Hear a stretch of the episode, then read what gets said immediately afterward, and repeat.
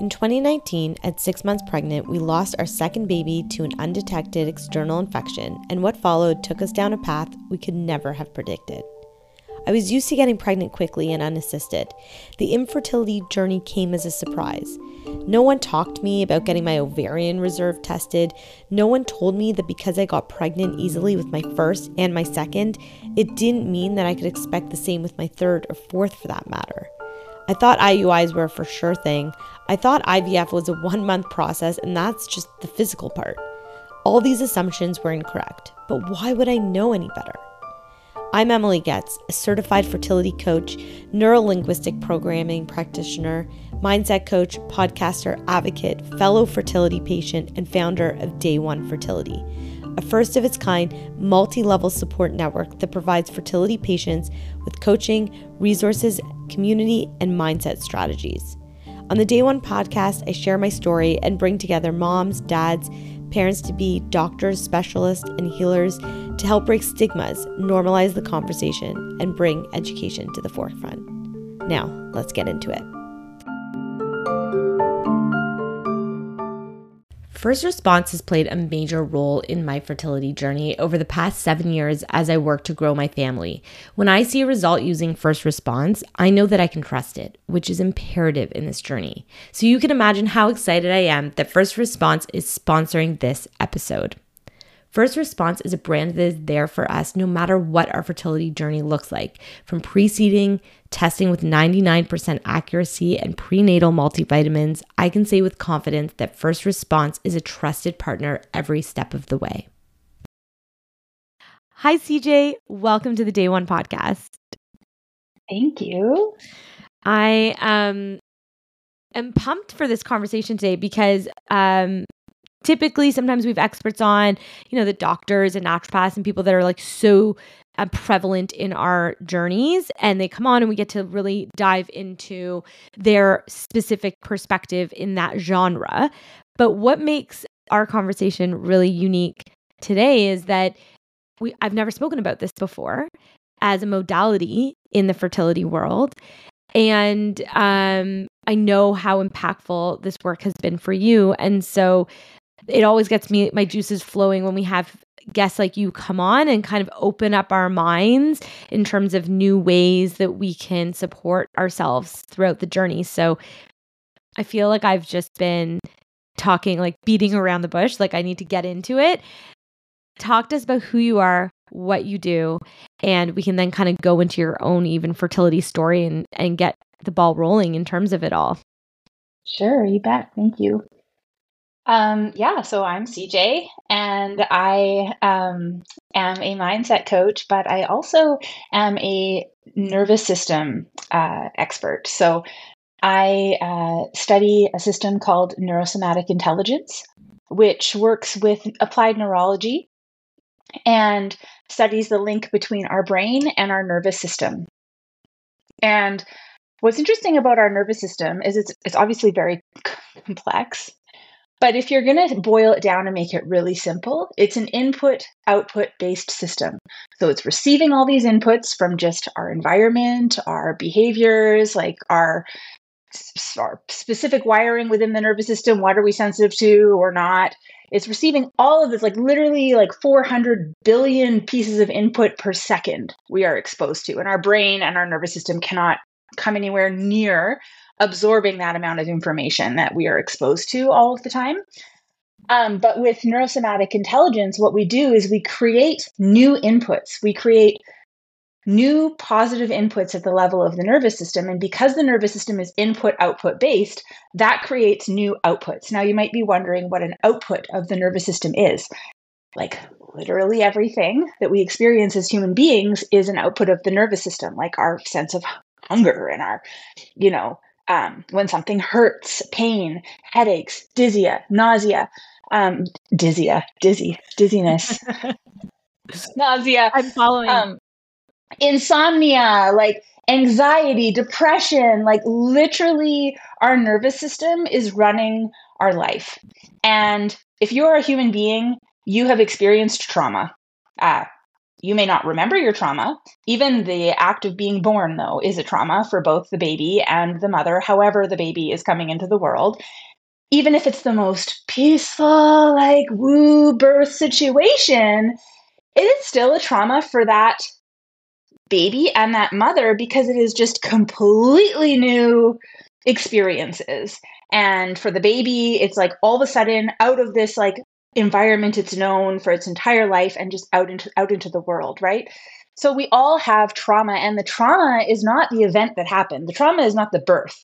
It is the way that our nervous system responds to the energy after the event has happened.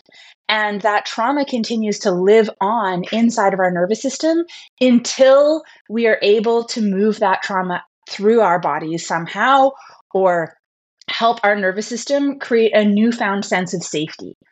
And our brain is so smart because it learns from our nervous system. Our nervous system is constantly delivering data to our brain. And over time, the brain learns that the world is safe or it's not safe. And when we've had a number of traumas, and they can be big T traumas or little T traumas, but when we've had a number of traumas that compile over time, our brain and our amygdala in the brain, which is the specific part of our brain that sort of like tells us if something is safe or not safe, or tells our body to like go into fight, flight, or freeze, it changes with time and repetition of traumatic experiences that are not resolved. And often we get into these patterns where we continue to make choices in our life too that bring about more and more opportunity to experience and relive these traumas. And so what happens is our brain starts to believe that our world is not safe. And that creates all these different outputs in our nervous system, where our nervous system is now responding as if we are in a life and death emergency, even for like the little stresses that are happening in our day-to-day lives. And this can wreak havoc on our health, on our wellness, and obviously on our fertility.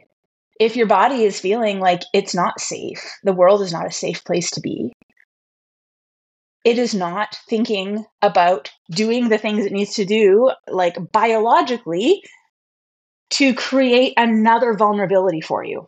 Because having a pregnancy and having a newborn baby it's probably the most vulnerable time in a human being's life. So for me, nervous system support has been everything, because I, like any human, have trauma. I have experienced quite a few big T trauma events, and also grew up in a very covertly abusive home. So there was like a lot of little T trauma stuff that I have had to unpack as well over the time. And when I started practicing the neurosomatic stuff, that's when I started seeing like the really huge changes show up. Mindset is awesome. I'm a mindset coach just like you, and I love mindset, and it is so important to think in a certain way. But also, if we are not using preventative health strategies and healing strategies at the level of our nervous system, our subconscious mind cannot accept the new mindset path. It cannot create the new neural pathway when it is busy trying to stay alive. So by practicing the neurosomatic intelligence, what we're doing is we're creating safety at the level of the nervous system so that our brains can better receive the new mindset and the new direction we're wanting to change in our life at the level of the subconscious. Because it's one thing to desire it consciously. It is another to rewire the subconscious energy and the beliefs and all of that is actually the root of the problem. Wow. I have so many questions that are coming up for me, because I think what you're saying is that is there's a block basically at the subconscious level from all of these traumas, that this work is meant to unlock or release or take pressure off. So then when these new ideas or concepts come at you, you're able to accept them. Is that, am I like saying that back correctly? Yeah. Our nervous system is intelligent. Yeah. It is its own intelligence, and it is like I broke it down to make it simple as an input-output based system, which it is. That is a very simple concept. You put in an input and it puts out an output. Yes. But it's also so complex and so under-researched for most of humanity that it's actually just right now that scientists and doctors and researchers are figuring out the intricacies of the role our nervous system plays in literally everything. And the more they find out about it, the more we realize it is the end all be all. And it, to me, the nervous system is where spirituality and science collide. I feel like when I put my fertility lens on this, I'm like, okay, like I've had small T and big T traumas in my own personal journey with loss and late-term loss. And I mean, you and I have talked offline so much about this and this concept. And I hesitate to say it out loud, I think, because I get, like, I'm just being totally honest. Like, I get anxiety thinking about this because I'm like, oh my gosh, am I blocking myself from getting pregnant? Is it that it seems like too easy of a concept in this world where like science seems like the silver bullet.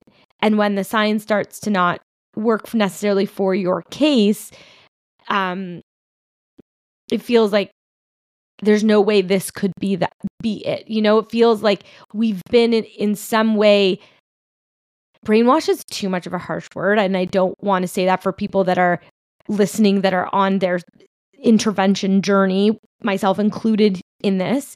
But I walked into IVF, I walked into assisted, you know, fertility with this idea that it was going to work at the first time, that like, I'm going to throw money at the problem. I'm going to go throw science at the problem and it's going to work. And years and years and years go by and it's not working. And when you and I have met, what you're kind of starting to say, and again, I don't want to put words in your mouth because this is so not my wheelhouse, but is this idea that the traumas that have happened to me have like embedded themselves into my body. So there's almost this, like the idea of pregnancy subconsciously is almost blocked because of how much anxiety and stress and fear and all of that, like from a subconscious level. When I hear myself say it though, from a conscious level, I'm like, that can't, no, I want to get pregnant. I want to get pregnant. So what I think is happening or what you're saying to me is consciously you want it, but subconsciously there could potentially and likely because of the trauma that I've had, I'm blocking it because my nervous system is like on overdrive from the years and years and years I've put myself through these like traumatic positions. Am I kind of like, I'm trying to put it in my own words, even from a place of like, I can feel like I'm getting hot talking about it. Does that make sense? Yes, it does make sense. And that is a nervous system response. Yeah. That you're feeling hot and sweaty. Yeah, it's like, showing that you're dysregulated. I just feel so. I feel I just want to say like, and I want to speak on behalf of probably a lot of listeners that are listening to this of like, I think I get anxiety and resistance about talking about this because I feel like, no way. Like, I don't believe it. I know. Now is a good time to do a neuro drill. Okay. That we can, I can talk you through it because if you're feeling dysregulated, there's probably someone else listening that's also like, I'm getting up. Or some other symptom that's showing up because they're like, oh my God, it can't be, just like you're saying. So you're going to rub your hands together like this. Okay. And you're going to create some friction and some heat.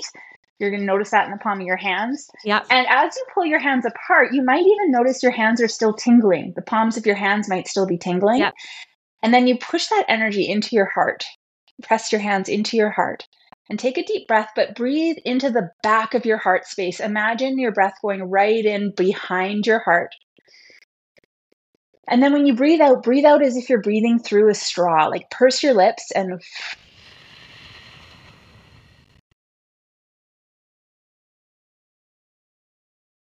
try and make your breath, your exhale, like 2 or 3 times longer than your inhale.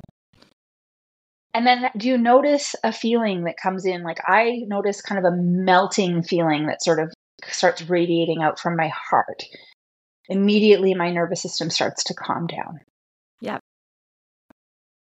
My, I just want to be so real, because I think there's so many people on this, and I know you're so open to this kind of conversations of like, this feels really good when I do it, but I'm like, I'm never going to do it. Do you know, I get in this like phase of like,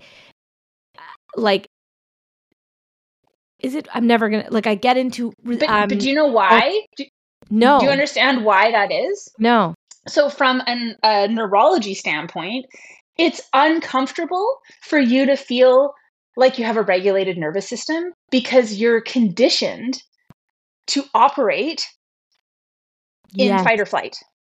Oh my God. And that's like, really essentially emotional, you saying this to me. Yes. That's how I feel.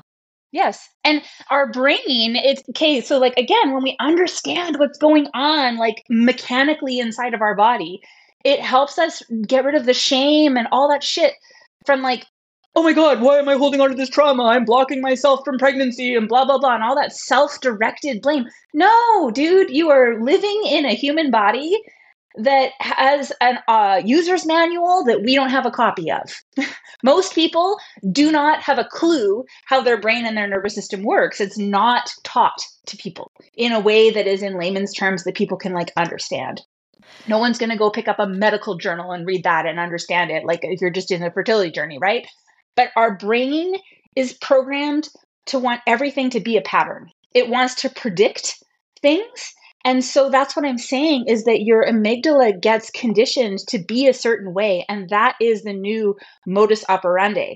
And in order to change it, it's repetition over time with these drills. And it's creating safety around feeling regulated, because it is a threat to your brain when all of a sudden your nervous system is like calm and cool and collected. If you're used to always being on edge and like waiting for the next thing and whatever, your brain's like, whoa, whoa, whoa, this is too good to be true.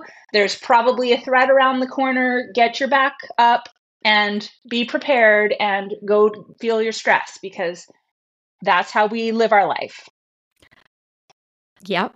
So especially in fertility, I think it's like we're bracing a lot of clients, a lot of conversations that I have, especially the onset of the work, is like preparing for the worst. You know, I'm going to prepare for the worst. I'm going to put my back up. I'm going to like that idea of it, because then it won't hurt as much. And I know logically also through the work we've done is that like that doesn't work. So why would you put yourself in pain for a period of time when it would hurt even regardless? And I think what you're even saying is you're adding to that saying, well, consciously, I think you're saying consciously you're going to work to prepare, not prepare for the worst. But from a nervous system, what are you doing to bring that calmness down during those periods of time? And that's probably the missing like piece on this. A little bit. Well, we also need to understand that there's two different ways that our brain helps protect us from stress. So one is conscious suppression of stuff when you're like, I know this really bad thing happened, or, you know, I know going to the fertility clinic is a trigger for me, but I'm going to choose to be happy and joyful today. And I'm going to repress that bad memory I have, or that fear of the unknown that I have. And I'm going to just be in a good vibe. Okay. The negative energy does not go away when we do that. It just doesn't, it's not top of mind, but it's still a living, moving energy inside of our body. So that is conscious suppression. But what our brain also does, which we are completely unaware of, is repression. I'm on that side. Exactly. So this is when our brain is filtering stuff.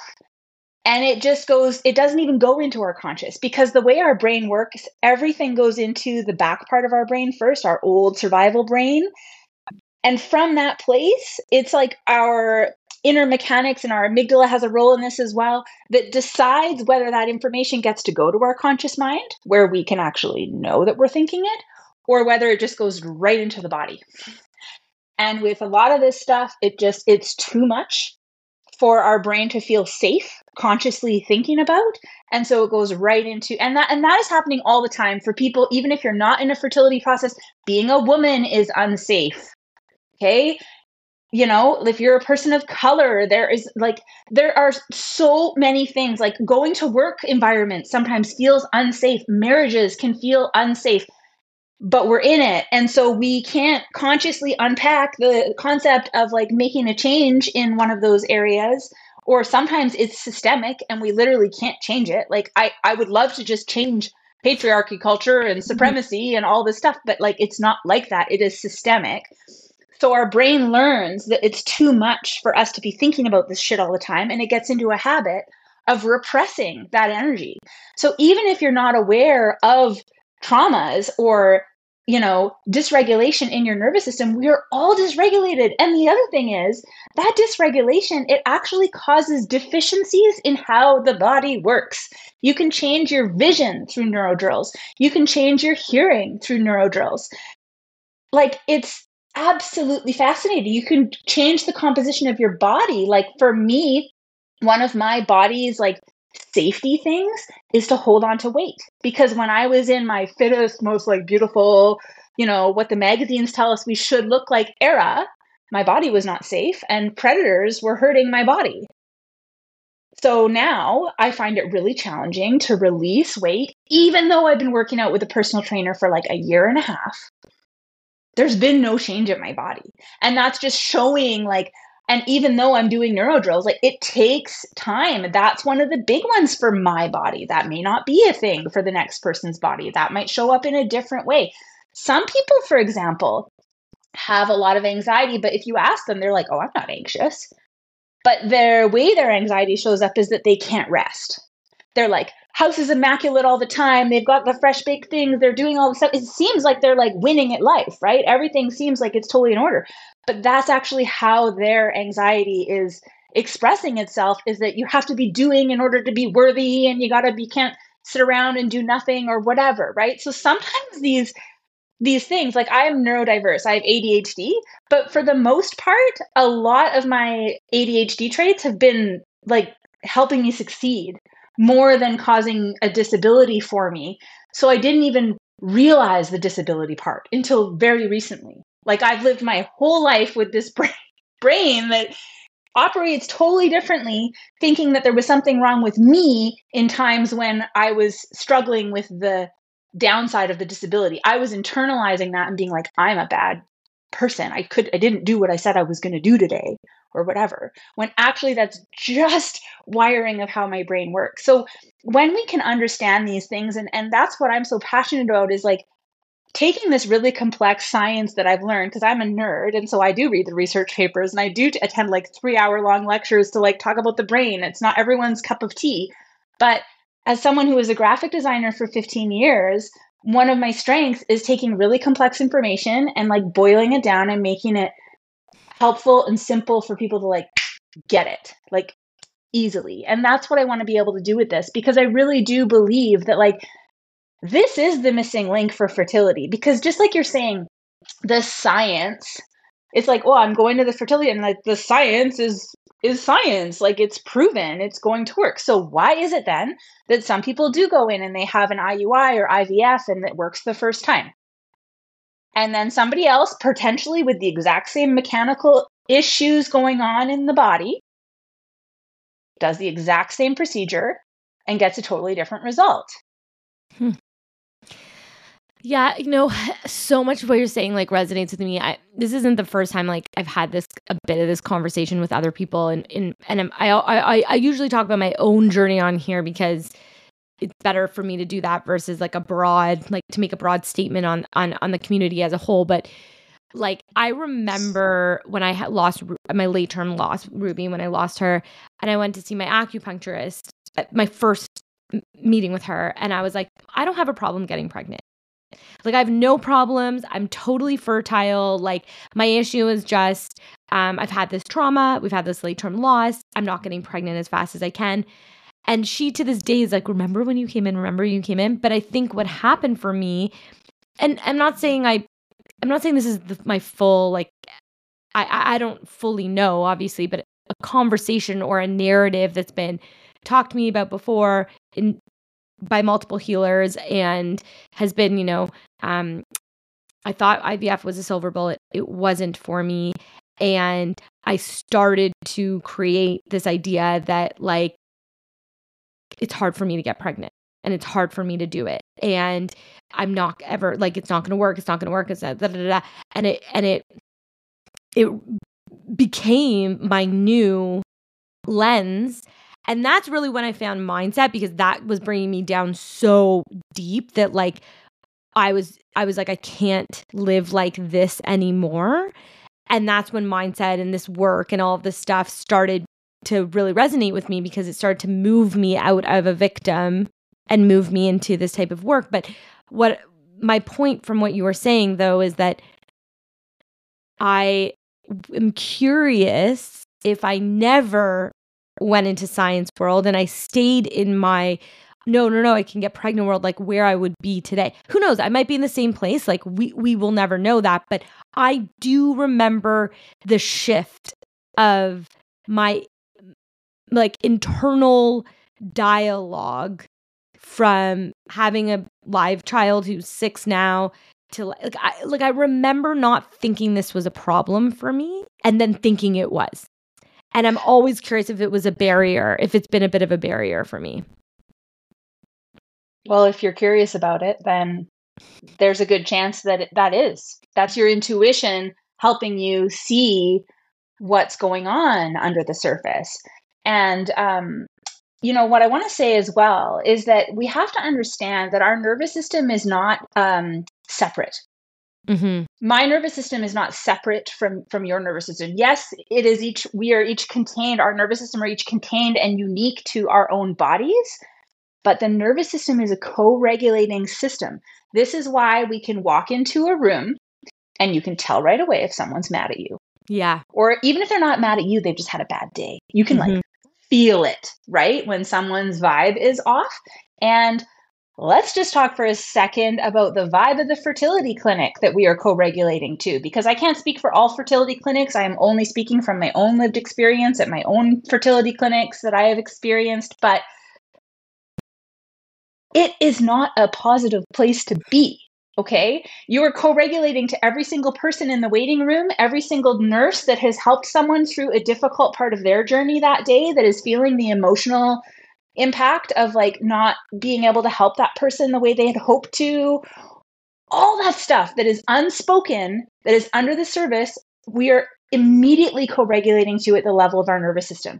And combine that with the repetition of going to the clinic, got to get your blood work done, got to get your ultrasound, got to get your shots, you know, whatever.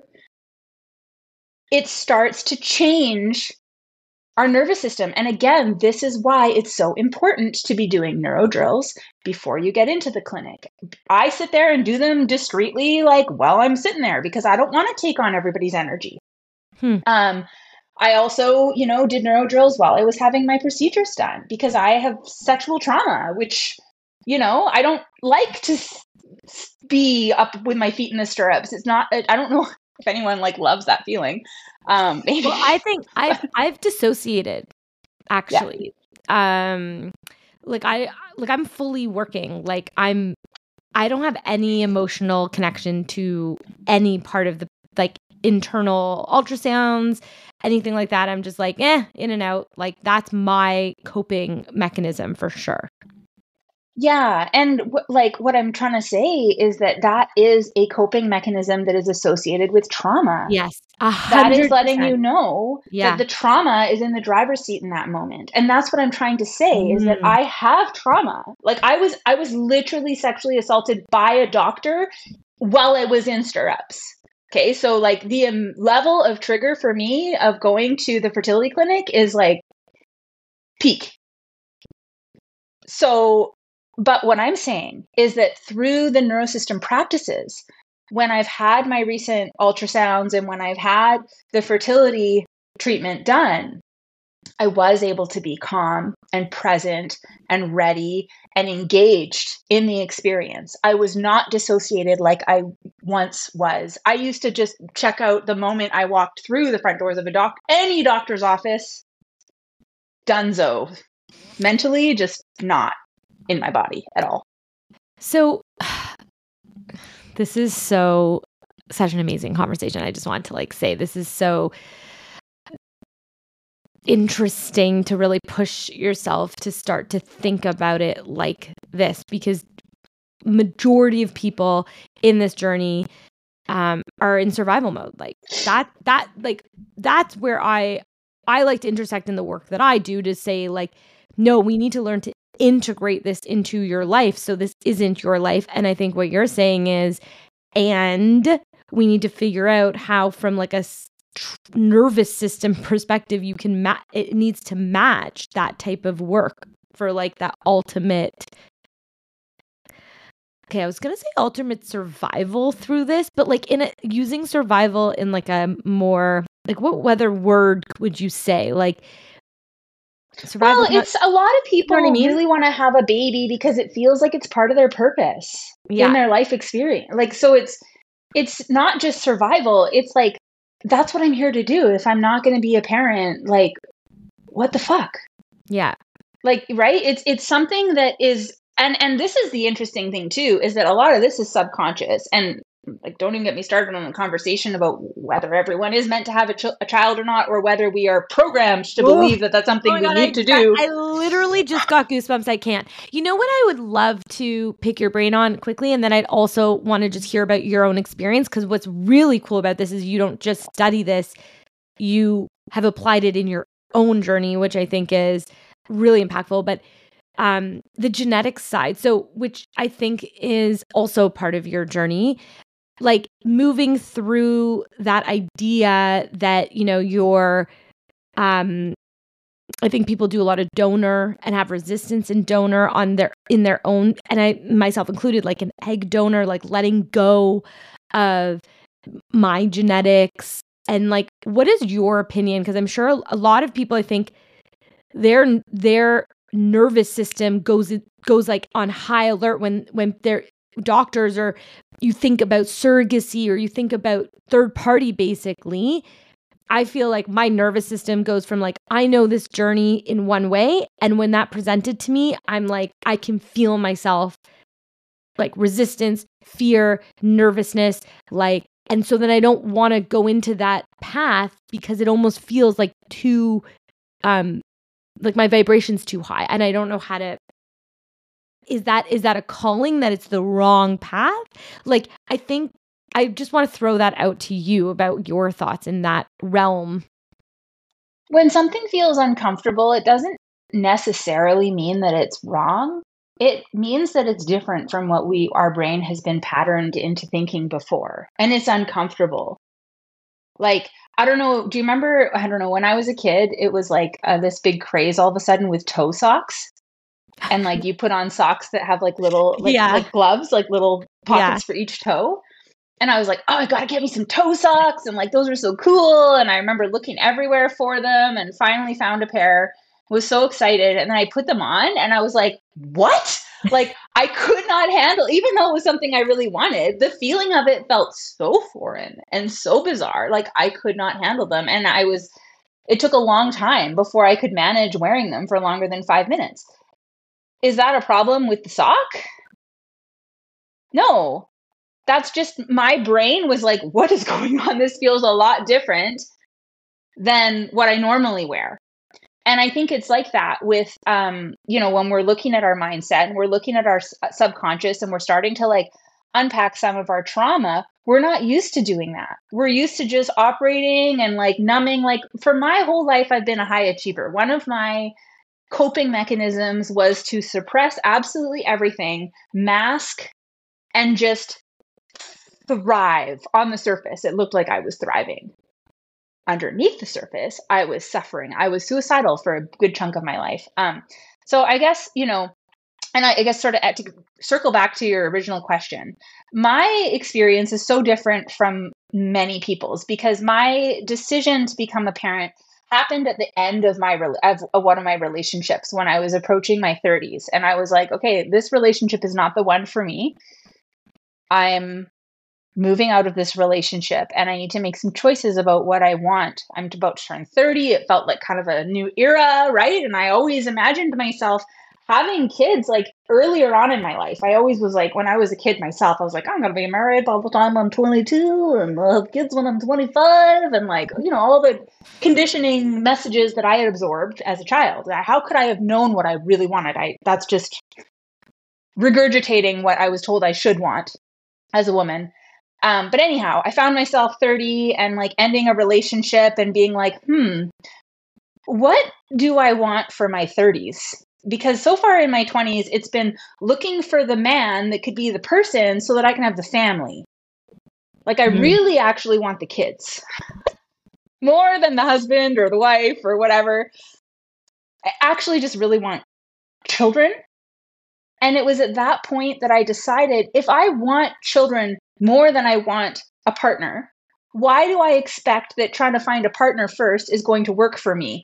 When as soon as I find the partner, my mind is immediately going to this place that is actually not appropriate in the first 2 weeks of a relationship, wondering if this is like the partner that I'm going to raise my family with and like judging everything against that. That was my pattern. It took me a long time to figure that out. And so I was like, fuck it. I actually have all the body parts to like make a baby. And I actually don't feel I was really scared to be pregnant, to be honest. I was really afraid of like being a single pregnant person. So I was like, but I would be really cool to adopt. Like I'd be really open to adoption. So I started, and it was like a 3-year process jumping through all the hoops, and you know, I was matched with birth moms and stuff like that over that time. And, you know, plans changed. And as they do, it's also not a linear process, just like fertility. It's not like, oh, sign me up for a baby and you're taking one home in a few months kind of situation. So that was its own roller coaster that I'd already gone through. And for me, I just drop a little trigger warning here about SA. For me, what happened was I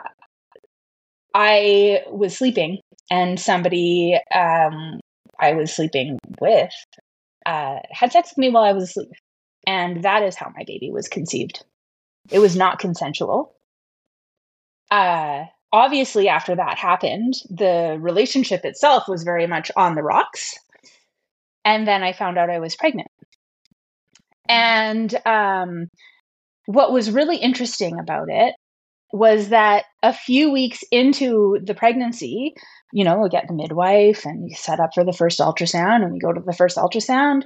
And the first ultrasound, they told me that the fetus was not viable. They're like, this is not a viable embryo. You're going to be having a miscarriage in the next few weeks. And I was devastated. Even though that pregnancy had totally destroyed my adoption plan, I was still in the adoption plan at the time. I had actually put myself on the waiting list at the fertility clinic because the adoptions had fallen through so many times. I was like, I don't know how much more of this I can take. Maybe I should look at donor sperm. Who knows? That was one of the reasons why I wasn't having sex with this person, because I was saying to them, like, I'm not on birth control. I'm about to start this other journey. Like, we can hang out and have fun, but like, this is the boundary. So it was really interesting because when I found out that I was going to lose the baby, all of a sudden, I was like, no. And I just like had a moment. I went down to the ocean. I've told you this before. Private calls. But I like started yelling at the universe that like, this is not happening, and I'm having this baby no matter what, and blah, blah, blah, blah. And I just like was so emotionally invested in this outcome. And I went home, and kind of a couple weeks passed, and I still hadn't had a miscarriage. So they sent me back to have another ultrasound, and they're like, I don't know. It seems fine now. The embryo is fine. We need to adjust your due date because the embryo is now 2 weeks later than what it should be based on your cycle. But I guess it would be fetus. The fetus. Whatever. Yeah. It's like, It was like 8 weeks. Yeah. Right? Yeah. Whatever crazy. It is, that crazy. Little tiny little sea monkey in there. Yeah. All of a sudden was like thriving again. And I was like, okay. So that baby ended up being born on the due date that they changed it to that session. And then, you know, obviously not a great situation with co-parenting there. So when I decided to have a second baby, it was like for sure going to be a sperm donor. I was like, I can't risk, like there's been a whole bunch of other traumas related to co-parenting that I'm not going to get into, but it's been a journey. And anyone who's co-parented with somebody who has mental health issues they're not willing to address can attest to this. It's been a journey and an expensive one dealing with all that. So I wanted to have another baby still. And of course, it was like sperm donor. So there was no resistance for me in choosing a sperm donor. I narrowed it down to a few and actually chose based on the sound of their voice. And like they had like voice messages that they had embedded in their profiles. So I was able to like hear their energy. And when this one person was talking, I just started bawling my eyes out and was like, this is the one. I'm choosing this one. So I chose them. I was only able to get 3 vials in Canada because it was an American donor and Canada only had 3 vials of it. And they told me to buy 6, but I could only get 3. So I bought the 3 and was like, well, it's going to be 3 strikes and you're out if you're not the right donor. So again, like the emotional attachment to that side was like, well, I believe it's going to be this person, but like there's plenty other donors to choose from. So I did. The first time I for sure thought I was pregnant. And something happened. I never got a pregnancy positive test on that one. Something happened though. My period was like a few days late. So, and it was like really painful compared to a normal period for me. So there was something going on, I think, in there that time. The second time, nothing. It was just like a normal period. I had tried an IUI with a trigger shot the second time thinking maybe we just missed the timing. I'll do a trigger shot this time. Third time, I was really depleted and just kind of in surrender mode and was like, look, either this thing's going to work or like I'm taking a break from fertility for a bit and we're going to like go to Disneyland or something. And of course, that was the time that worked when I was in full surrender and like not anxiously trying to like force it into happening, was just like, hey, I'm here to receive, ready for it. And if not, like moving on.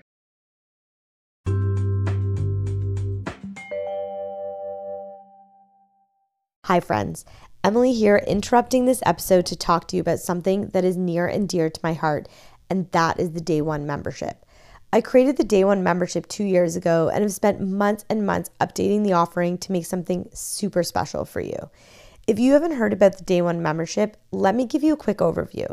The Day One membership is anything but a fertility support group. The idea behind being a member is, of course, connecting with those who truly get this journey, but also being exposed to coaching to help you shift your mindset. We do so much in terms of body optimization, but we need to also invest in how we think, perceive, and experience the journey so we can have the resiliency to take it on. The Day One membership has 2 groups, a primary group and a secondary fertility group. We have weekly coaching calls where you have the opportunity for hot seat coaching. You have access to our private online community and a portal where you can find unique resources. And we have some of the top experts jump inside for intimate AMAs. And at the end of the month, we open our sessions up to all partners to ensure they have a place and community to connect with. Feel free to email me at emily@dayonefertility or go to www.dayonefertility.com/membership to sign up.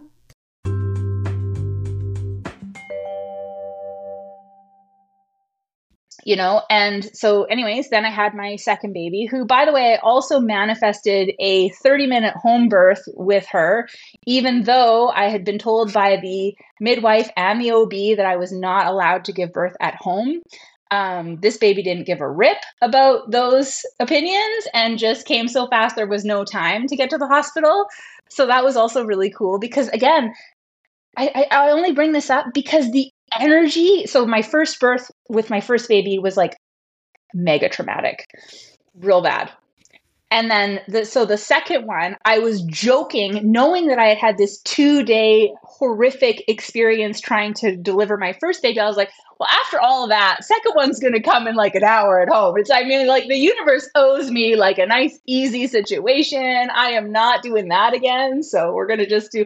And I knew it was not likely given my history. So I thought it was funny to just joke about it all the time. And it's the energy of being repetitively saying something but not being attached to it and just saying it in like with joyful enthusiasm and like, wouldn't that be cool? That is the energy of manifestation. But the problem is when we are dealing with the fertility clinic and you have to jump through all these damn hoops and deal with the like energy, it's not the people. Like, I do believe that there are good people who are in there trying to get pregnant, and there's good people in there trying to help facilitate this happening. But there's this trauma being exchanged from everyone. And so it kills the vibration at which we're taking the action. Yeah. And as we know from like Bob Proctor's stick person, if you teach this in your mindset, it's not about how consciously we want something. It is about whether we are subconsciously able to receive it. And doing the neuro drills creates the frequency at which you can accept the goal. If you're not working with the nervous system, you can tell it all you want, but it's not going to receive it and change that paradigm easily because the nervous system believes that that's not a safe choice for you, and your brain's number one job is to keep you alive. And so far, not being pregnant is working 100% of the time because you are all alive listening to this podcast right now. So your brain is like, oh no, this is working. Like, why would I take on that risk? Because like what I'm doing right now is working. So the way to change the way your brain is making decisions is to change the data the brain is receiving from the nervous system. When we change the inputs at the nervous system, it changes the outputs that are being delivered to our brain. And when the brain has new data, it makes new functions happen in the body and it creates different experiences. I was just going to say, because I get this question asked a lot, which is like, well, how do I say something I don't believe? You're talking about being able to, and I've been there before in my journey as well, of like this true surrender and true, just like, it is out of my control. I'm going to do what I can, but like, this is sort of, I like to use the analogy, like passing the baton, like I've done my work and now I've passed it off and like, I'm going to run through it. But the idea of like you were saying, change the data, right? How do you change the data if you don't believe in that? That I think is the hardest piece is like, it's working. I'm surviving. I'm alive. Well, now to change it, how do you get to that? That's a question I get often. So when we're doing a neuro drill, like we did earlier, in that moment, we're creating safety in the nervous system. When the nervous system feels safe, it can receive those new ideas. Got it. It's what you're available for. So you sandwich the new thought between two neuro drills because the thought is dysregulating because that's creating a change. And your nervous system is like, I fucking am at capacity. I cannot handle another thing on my plate. No, thank you. Yeah. Because it's still busy processing all this other trauma and systemic problems and like whatever that we're not thinking about. So we're thinking that like, oh no, it's just fertility on my mind. Sure. But your nervous system's doing all the other stuff. And we need to regulate at that level first so that it can. So there's this concept called a threat bucket. So this might help you to understand. I wish I had a glass of water to like demonstrate this. I'll make a reel about it maybe later. People can find it on my Instagram. Yeah. So if you imagine like a glass of water or a bucket of water, and about like halfway up the bucket of water, there's like a little valve, like an output, kind of like your bathtub, so that your bathtub can't overflow and be splashing all over the floor. Once it gets to a certain level, it starts draining itself. Okay. So this is like what our nervous system is like. There's this window of tolerance, this threat bucket in there. And most of us right now, especially after the last 3 years, are operating at peak levels. It is, we cannot take another drop in the bucket. Every time something else comes in, something has to come out of the bucket so that it doesn't overflow. Because I forgot to mention, if the bucket completely were to overflow, like if your bathtub were to completely overflow, cause a huge flooding problem in your house. That's a big fucking problem to deal with. You don't want that. So we all install the drain. And mechanically inside the body, again, if our nervous system was completely flooded, like we would die. So there is this output thing that happens. When we get to a certain capacity, one of the outputs is infertility. One of the outputs is anxiety, depression, insomnia, like literally any shitty thing that's happening in your body, I could tell you, is an output from the nervous system. Like cancers, autoimmune diseases, eczema, like literally everything that is going on is happening as a result of imbalance inside of our nervous system. So you're saying almost like it's a symptom. The infertility is a symptom of something else going on that is the root of the problem. And so like I use a flashlight, for example, and I talk about how the nervous system is like a flashlight. It's like you change the input, you press the button and the light turns on, you press the button again and the light turns off. So if you imagine when the light's on, that's like, oh, I'm at max capacity, it's too much, it's an alarm bell situation. And we're operating with our light on, and then the medical community comes along and puts like medicine, say it's like painkillers, to reduce the amount of light that is coming through the flashlight. Like if I were to put a cloth in front of a flashlight, it's going to change how much light is coming through, but it does not change the fact that the light is on. What we're doing with neurodrills is like we're hitting that switch to turn the light off. Instead of trying to numb the problem or fix it or mask it or whatever with something else, most of the medical community is trained to deal with the output. We react to the output, but instead we want to proactively change the inputs, and then the outputs take care of themselves. Yeah, I think what you're saying, it's like this is like a different way to look at it, or different coming to my mind is almost like therapy, right? It's like when you have issues with all these people in your life and it becomes a pattern, it's you. Like you have to go inward to figure out what's going on with you that's having all of these reactions to everything else in your life, changing you first. Then that will then have a ripple effect on how you have relationships and how you experience it. It's almost saying the same thing, but from like an actual body perspective. Yeah. Yeah. Yeah. We're all here as spiritual beings trying to experience ourselves. And sometimes I think things don't work out the way we planned because there's a bigger plan. Mm-hmm. Like for my experience, if I had gotten pregnant the first time I had tried with Micah in my fertility clearance treatments, or the second time, I didn't have a crystal ball at that time to know what the summer of 2019, well, basically what the whole first half of 2019 was going to serve up for me. I was dealing with a battle that I had no idea even existed yet. I was in no place to be having a baby, and it would have seriously compromised the safety of my other child if my baby had come a month or two early. There is no way I could have known that at the time. I was just grieving the fact that it didn't happen. I didn't understand that there might be a timing thing at play.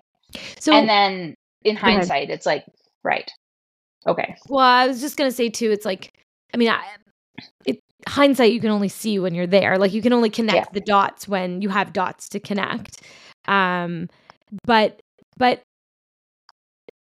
just asking a question from the like, what's the word for people that don't believe, like the skeptics or the devil's advocates? Yeah, that are listening right now. You know, there are people that have done this journey that have like been in survival mode, they've been in fight or flight, they've done all of their things, and then it works. Mm-hmm. They haven't changed anything. They've just kept on their path. Well, that's not actually true, because the nervous system is always changing. The nervous system is different now than it was when we started this conversation. The nervous system changed again when we did the neuro drill. So like we never know what frequency we're in at any given moment. And it doesn't mean that we can't experience like pregnant. Like, look at how my first baby was conceived. Yeah. Through trauma. Yeah. Yeah. Right? Like so what, again, not coming from me, just coming from people listening. I always like to be like, what do you think people would ask if they were me? But it's like, so then the question becomes, why do it? Like, and I guess the response is because it could be it is and could be a barrier to what you're going through right now. Let me tell you why to do it. So this isn't, I've shared my first two pregnancies with you, and then now I'm going to share my third pregnancy. So, you know, I had bought, it was like a whole thing to manifest two more vials of sperm from the same donor that I had used previously. Took about a year to actually just get the sperm. Then, I just had an intuitive hit, like in September. I was like, it's time. Like they'd been sitting on ice for almost a year. It's been a bit of a rocky 2023 for me, for a lot of us, I think. And it just didn't feel like the right time to use it. So it was like just there. And I was like, I'm not ready to do this yet. And then all of a sudden I was like, oh, I think I'm ready. I think it's happening. Like, I think I'm going to do it like this cycle. Like I literally decided on like a Monday or a Tuesday, and then had like the IUI on the Saturday. And I was using the neuro drills even through the decision-making process of like, am I doing this cycle? Am I rushing into it? Am I, you know, I was planning because I only had these two, my other two children were conceived through natural IUI without any superovulation or any of that stuff. But because I only had two vials and because I'm also 40 years old now, I thought, you know, it might be a good idea to think about doing superovulation just to like bump up the number of eggs and bump up the chances of having a viable egg so that, you know, I have a healthy pregnancy and all that stuff and a healthy baby at the end. But I had missed the window to do the superovulation because I had already had my period. And so I said to her on the phone, the nurse, I was like, you know, what if it was easy? Like, maybe I'll just try a natural cycle. Like, my other two babies were conceived that way. Why am I assuming that it won't work this time? So I went in, I did the neuro drills before, I did them during, I got back in my car, and the song playing on the radio is Ace of Base. When do you hear Ace of Base on the radio? I love Ace of Base. All that you want is another baby. What? That's the song, like right after this, like this is for sure working, right? So I'm feeling so good about it, you know, whatever. And then sure enough, positive pregnancy test on the first try, right? And I'm like, oh my God, okay, this is the only thing different that I've done. And like now my body is ready to receive the very first time. That's amazing. So feeling great about it, go have my first ultrasound, and I'm sitting in the room. So this is what I'm talking about in terms of like the co-regulation that happens in the waiting room. So I'm sitting there in the waiting room and everything's happy and jovial. And there's like another couple, like a girl with her mom and another couple together there. And I'm just there by myself and everyone's like happy-go-lucky. And the other person they had their turn first. So they go in and they have their ultrasound, and I see the first person come out and she's like pretty stone-faced. But as soon as she walked out into the hallway, I heard her just like fall apart and was like, oh God, that was not a good ultrasound. Okay. So then the second person goes and they come out and they're like bawling their eyes out before they even walk through the waiting room. And I'm like, oh Jesus, two in a row. Okay. So now it's my turn. So I walk in and I say to the doctor before I even get into the room, I'm like, listen, I saw the faces on those last two that just came out of here. This right here is going to be a good ultrasound, okay? This is going to be a happy and joyful time where we're going to just see how much my baby is thriving. Okay? And he's like, yeah, cool. I love your vibe. So I get in there. I sit down. He's like, does a topical ultrasound. And I hear him go, hmm. And I'm like, what? And he's like, well, I'm not seeing an embryo. I'm not seeing a yolk sac in there or an embryo. And I'm like, what? Like, I'm for sure pregnant. I just did another pregnancy test this morning. Like, what? You know, I'm like, and then I'm also said, you know what? This happened to my first pregnancy too. Like, there was something weird and they thought, well, this isn't a viable pregnancy. And then 2 weeks later, it was like completely fine, right? So I leave kind of just like, kind of rejecting what he said and just sort of like, this can't be right. And then I go and he's like, well, just go do your blood work and let's just see what your levels are at. So I go and do my blood work and they're still like in the range of what they should be for that week. So I'm like, okay.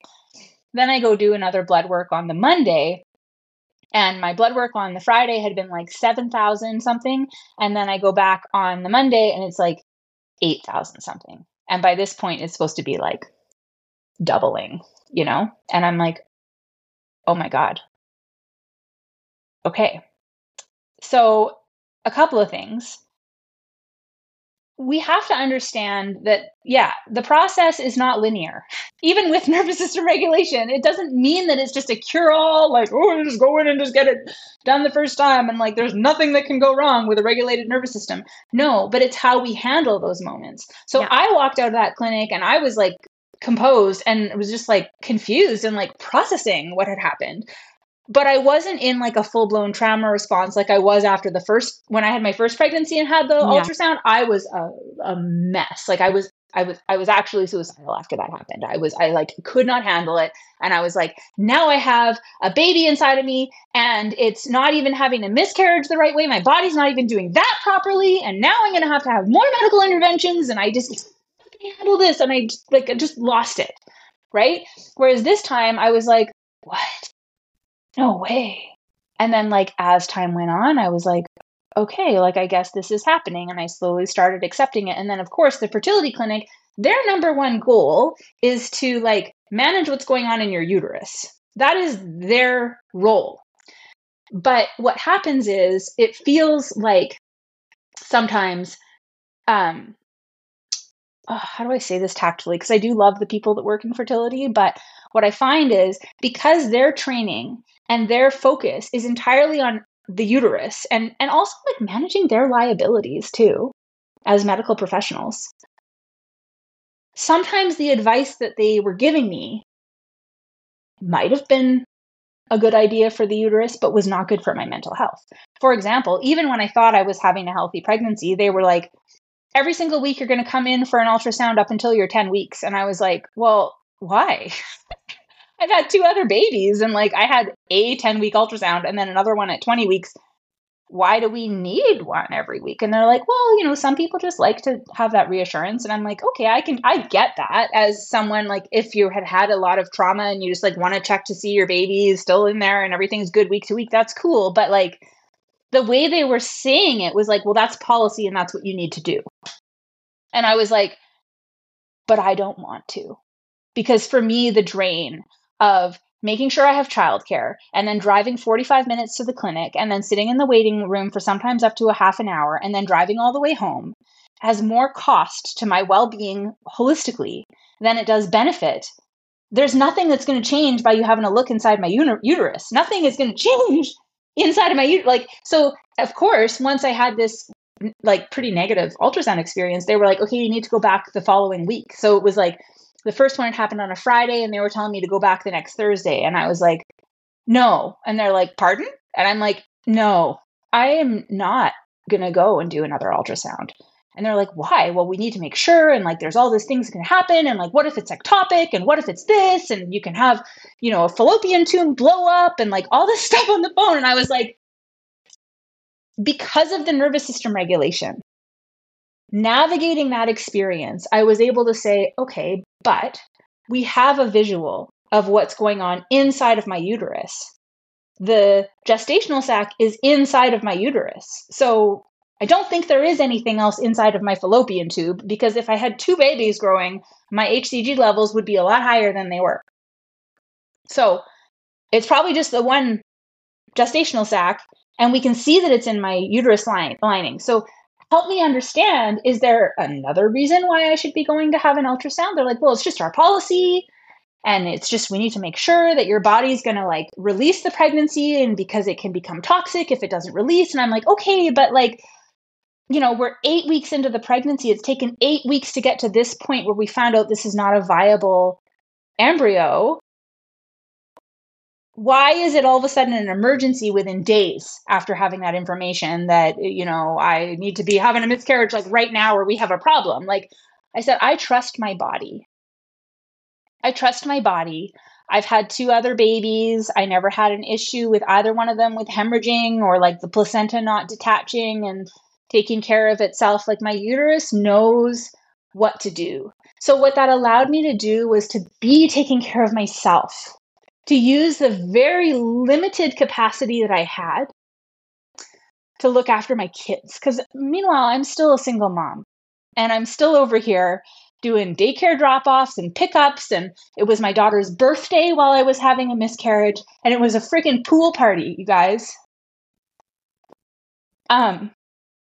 So I'm making cupcakes, I'm taking my daughter to dance class, and meanwhile, like the contractions of the miscarriage was also a huge surprise to me, because I obviously was like, well, it's not going to be as big of a baby, so like, should be pretty. It'd probably be more painful than a period, but should be pretty straightforward to like go through this miscarriage. And wow, I guess, again, nervous system plays into this, because the nervous system has learned through having two other babies, like, oh, this is how you get an 8-pound baby to move through the body. Okay, cool. We've got another thing that needs to move through the uterus. Let's move time.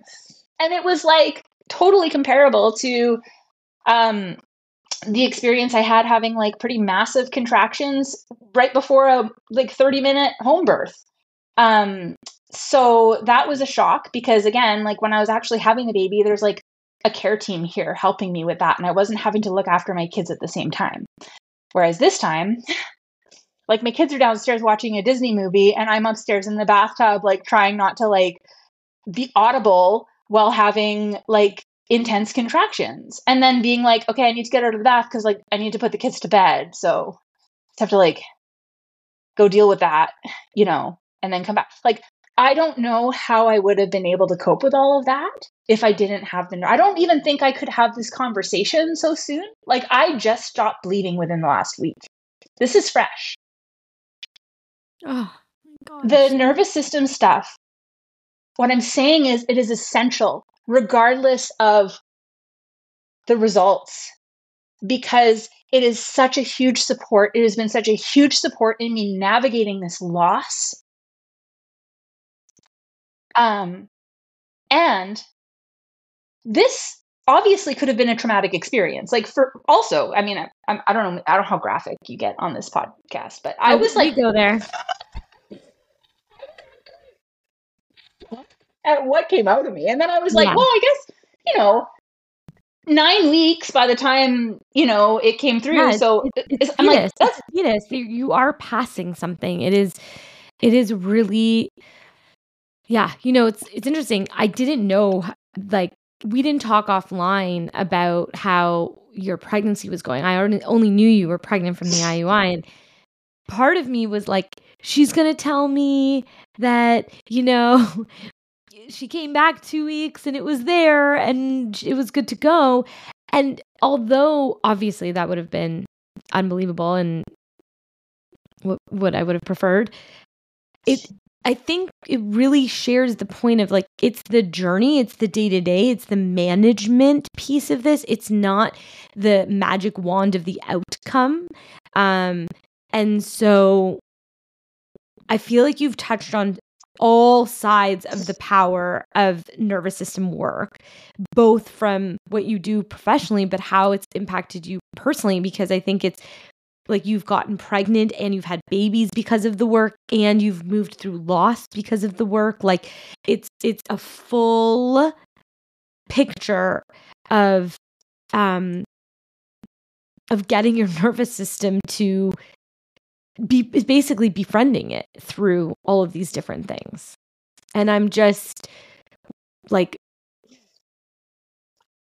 my heart and my soul and everything is just so sending you so much love and so much gratitude, and that you're able to even share this and paint this picture for this community. It's a gift. I always say it's such a gift.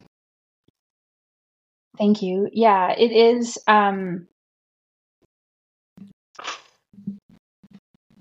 It is the nervous system regulation is the only thing that has been able to help me make that. Not that this is something I would choose to like experience again. It was not a comfortable experience. Obviously, it was painful as hell, emotionally and physically. It was really freaking painful to deal with. Also, I had not told my kids yet I was pregnant, so they didn't know. They didn't understand why I was such a train wreck. And so they're dysregulated because I'm dysregulated. So their behavior is like crazy. So I'm like extra with the parenting front because I have less capacity to cope with it. So in the end, I did end up telling my kids what had happened. And that was also like a conversation that I used nervous system regulation for, because I didn't want to cause a trauma for them. Like, this is their sibling, you know, this is a sad thing for the whole family. They just didn't know what was going on. So I couldn't tell them when I was in the thick of my own feelings, and being able to process it and still show them, like, I'm sad that this happened, but I'm not like, you know, like so distraught that like it's traumatizing for them to hear it. And I also want to share that, so like, even though this experience was painful and I don't want to do it again, it wasn't a trauma for me. And it was really interesting for me too, watching, because we were supposed to do this recording like the Monday following that ultrasound. And I remember finishing that ultrasound being like, holy fuck, now I got to go on a podcast and like talk about this. And I'm in this limbo period and I don't even know what's going on. And then you're like, hey, I'm so sorry. I got to bump it another week. And then I got to bump it another week. And I was like, well, you know, I guess this is the conversation that was meant to happen. Right. And so again, like, and then also the nervous system stuff helped me get to a place where I wasn't like, oh my God, I've got old eggs now and I can't have a baby and blah, blah, blah, all the like rabbit holing that can happen after a miscarriage when we're wondering if it's like something wrong with me or whatever. I was like, I'm truly at a place where I'm like, well, you know, that baby and who's to even say it's my eggs? It could have been some faulty ass sperm that went in there. Like, I'm not just going to blame my eggs. 100%. Right? We don't know. It could be a lot of things. So, you know, I know that there was not something genetically viable. And I'm actually grateful because I have friends that have kids that have genetic deficiencies. And it's really a lot of suffering for that child and for the whole family. So I'm like, thank you, body. Like, this was not the divine timing, or this was not the right chemistry to like bring through what I'm calling through. But I do, like, my goal has not changed. My vision has not changed. I still want the same thing. And the universe knows that. And it's going to lead me there at the right time. Wow. This conversation has just been so, like, I don't know if I have words for it, but it really, it's opened me up. I think that it's a really important and impactful conversation to have around nervous system work, because truly that is so impacted by this journey. I am just so truly honored to have you on during this time and what you've gone through and how fresh this is. I hope you'll come back and you can, you know, share where and how and the work you've done to continue to build your family. I want to ask you a question I ask all of the guests that come onto the podcast, which is, what advice would you give someone starting day one of their fertility journey? Trust the process. You know, we as human beings think we need to control things, and control is actually also an output from the nervous system. The need to control comes from a felt sense of not feeling safe. So I need to control what's going on. And that is not the energy of creation. Think about an artist. A lot of artists, when they sit down at a blank canvas, they don't actually even know what they're going to create. They say, oh, I just let the paint show me, you know, especially people that do abstract art, you know.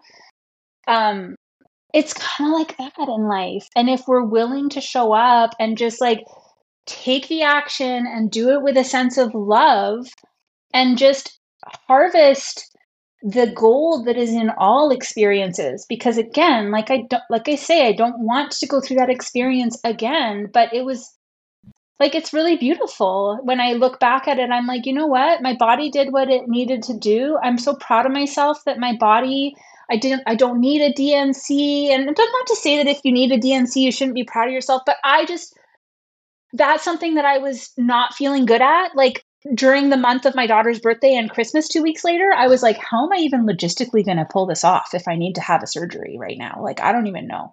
So like, I use these tools to help support my body in what it needed to do. And it's I made the choice to keep the placenta, and I went on a little pilgrimage into the forest behind my house, and I planted this little cedar tree that has been sent. My daughter brought it home in kindergarten. It was like this tiny little thing, and now she's buried the fetus. I buried it under this tree, so now I can go and visit. Yeah, you know, whenever I want, and that gets to be part of the journey. It doesn't have to be remembered as a trauma. It can be remembered as an experience that brought our family closer towards our goal. Yeah. I like to look at all of my losses as stepping stones. You know, it's like they were only moving me forward. Like they had to happen for me to keep moving forward, and it gives it purpose and it gives it momentum. It doesn't give it like I'm moving back, I'm going backwards because I had a loss. No, it's like, you know, this is the stone that you had to step to get to the next stone. So I think that's just so beautiful. Well, and what story is it going to be each time I walk past the tree? Am I going to choose to be like, that's the time I lost the baby? Yeah. Or am I going to be like, that's the time I got pregnant on the first try? Yeah. Yeah. And my body did exactly what it was supposed to do with that chemistry. I love that. I'm proud of myself. Like I'm proud of you. It's the story we assign to this experience that's going to define how the experience is for us. Yes. It's like I had a podcast guest come on that was like, we are mean maker machines. Like we love making things mean something, and we have a choice on what we want it to mean. And either that meaning is serving us and bringing better energy to us and lifting us up, or it's not. And we sort of are the conductor on those stories for our lives. Right. And like, look, I know we're at time, but I have to say, like, people think sometimes, I think they're misguided in thinking that all that matters is the result. I want the baby, or if it's a business success, maybe not even related, I want a $100,000 business or $100,000 a month, whatever your goal is.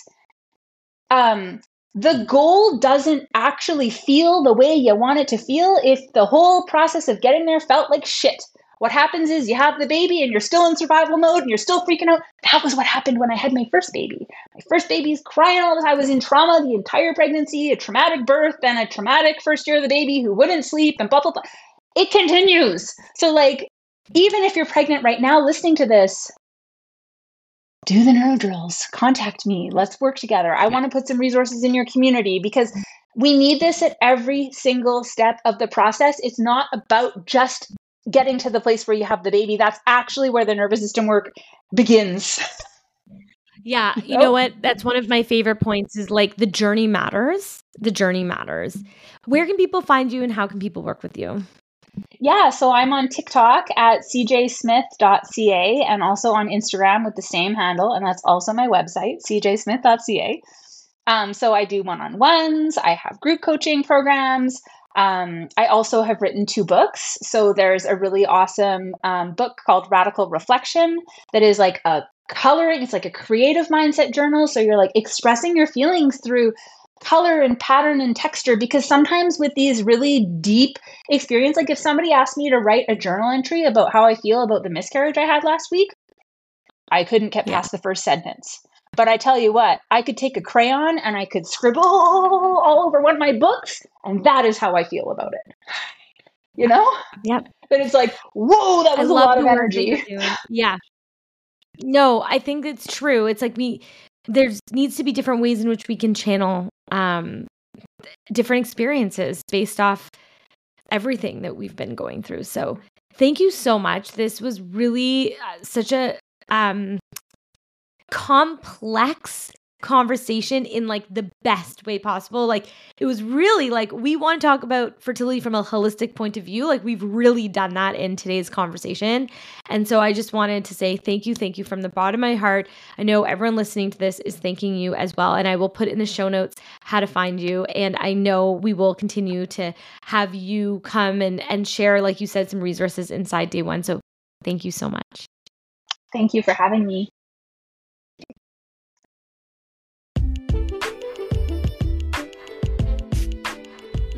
Hi friends, Emily here. I want to thank you for being part of this community. The reach Day One has had since Day One has been incredible, and that is literally because you watch, rate, review, and subscribe. I feel extremely grateful to have the opportunity to interview incredible experts, brave storytellers, and also use this as an opportunity for me to shed light on my own personal journey. This is just the beginning of Day One. We have big plans to scale, diversify the guest selection, provide unique support offerings, and that is enabled by you. So if you enjoy this show, I have one simple ask of you, and that is to hit the follow button and continue to rate and review on Spotify or Apple or wherever you listen to this podcast. Thank you for bringing more awareness to the fertility experience by listening.